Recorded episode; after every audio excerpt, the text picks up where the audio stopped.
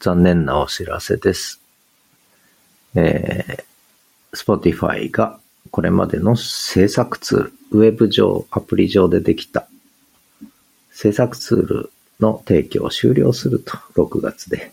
というかもうほとんど使えないわけですね。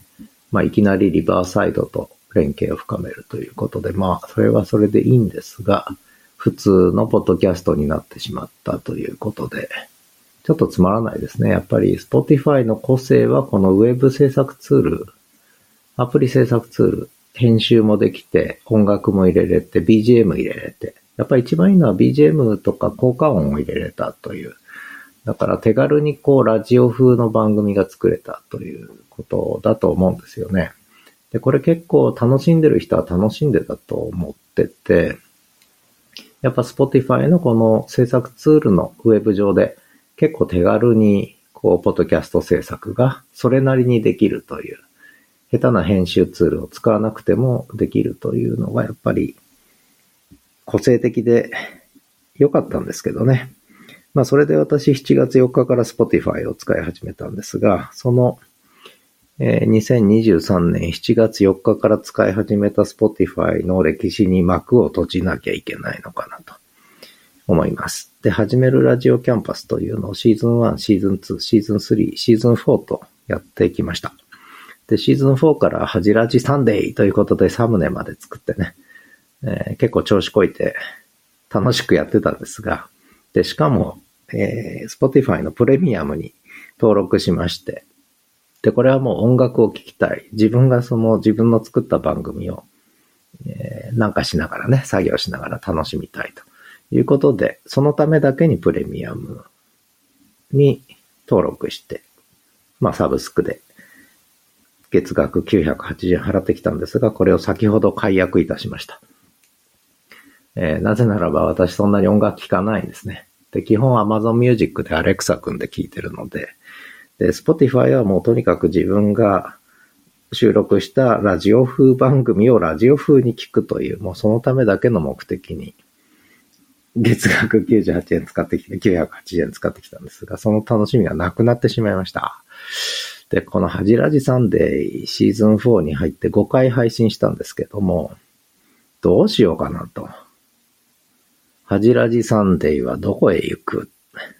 どうやって作ってどこでやろうかなっていう、もうこれができなくなっちゃうんですね。今みたいな形で。で、いちいち自分で BGM 用意して、まあ、ガレージバンドで編集してちまちまと作ってやるのか。で、リバーサイドは音楽とか BGM 機能はそんなに充実してない。もっと別の路線なので、全く路線が変わっちゃうんですよね。トーク番組とか作るには、リバーサイドはいいでしょうけれども、やっぱりこう一人でラジオ風に配信するのには向かないですよね。リバーサイドである必要が全くないので。何を路線間違っちゃったのか。これやっぱり日本で Spotify、アンカー使ってきた人のニーズを、まあほぼ理解していないのか無視したのか。うん、よくわかりませんけれども、ほとんど市場としては成り立たないからなのか。で、おそらくあの、ウェブ上、アプリ上での制作ツール自体は、これやっぱりカスタマイズ含めて結構、なんだろうな、手間暇かかるし、コストが合わないんでしょうね。ユーザーもそんなに増えないし、ということで。とても残念なお知らせですね。まあ、せっかくこの Spotify の機能を多少こう面白いよっていうことで、ラジオ風番組というのが活かし方だなと思ってやってきたんですけれども、楽しみが一つなくなっちゃいました。で、明日がなんと日曜日なんですよね。はじはじサンデーはどこへ行く？どうしようかな、これ。もう、シーズン4は、この5個目のエピソードで終わりにして、ボーナストラック作って、閉じて、しばらく休業だな、はじらじは。どうしよう、はじらじ。はじらじの次のアイデアが浮かばない。困った。せっかく調子よく楽しくやってきたのに、大事な楽しみが一個奪われてしまった。明日どうしよう。もういきなりお休みだな。もう Spotify ホストやめてリスンに移行しようかなっていうぐらいに思ってるんですが、これは困っったね。自分で作んなきゃいけないね。めんどくさいね。無編集を売りにしてたし。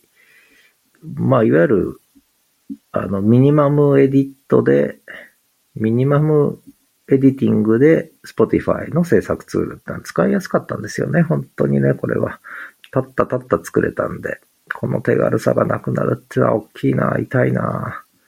ついでに言うと、ファーストーリーも文字起こし対応しそうにないし、なんとなく、うまく伸びてない感じがするので、まあ、で、ファーストーリーは、だから、と、アジア市場に配信できるという魅力以外がなくなってきちゃったんだよね。で、配信の仕方もめんどくさいし、まあ、まあ、もうしばらく様子見ますけど、こっちはね。まあ、そんなことで、えー、私の記念すべき2023年7月4日から始まった Spotify と共に始まったポッドキャストデビューだったわけですが、一つの歴史に幕を下ろすことになりました。まあ、どうでもいい話かもしれませんが、あの、そういうことです。はい。これはまたいずれちょっと整理して、まだ整理がつかないね。これ困ったね。いやー、つまんないな。つまんない。次の面白いこと考えよう。ということで、まあ、そうだな。スポティファイで対論番組、対談番組でもやるかな。そしたらリバーサイド使って。それしかないよね。対論、ディスカッション番組。トーク、対談、ディスカッションみたいな番組やるしかないよね。リバーサイドっやるんだったらね。そっちの、その個性を活かすんだったらね。まあそんなことで、えー、取り留めもないので、このあたりにしたいと思います。えー、聞いた人ごめんなさい。ということで、プレアムプラン終了。おしまい。さよなら、Spotify。ではまた。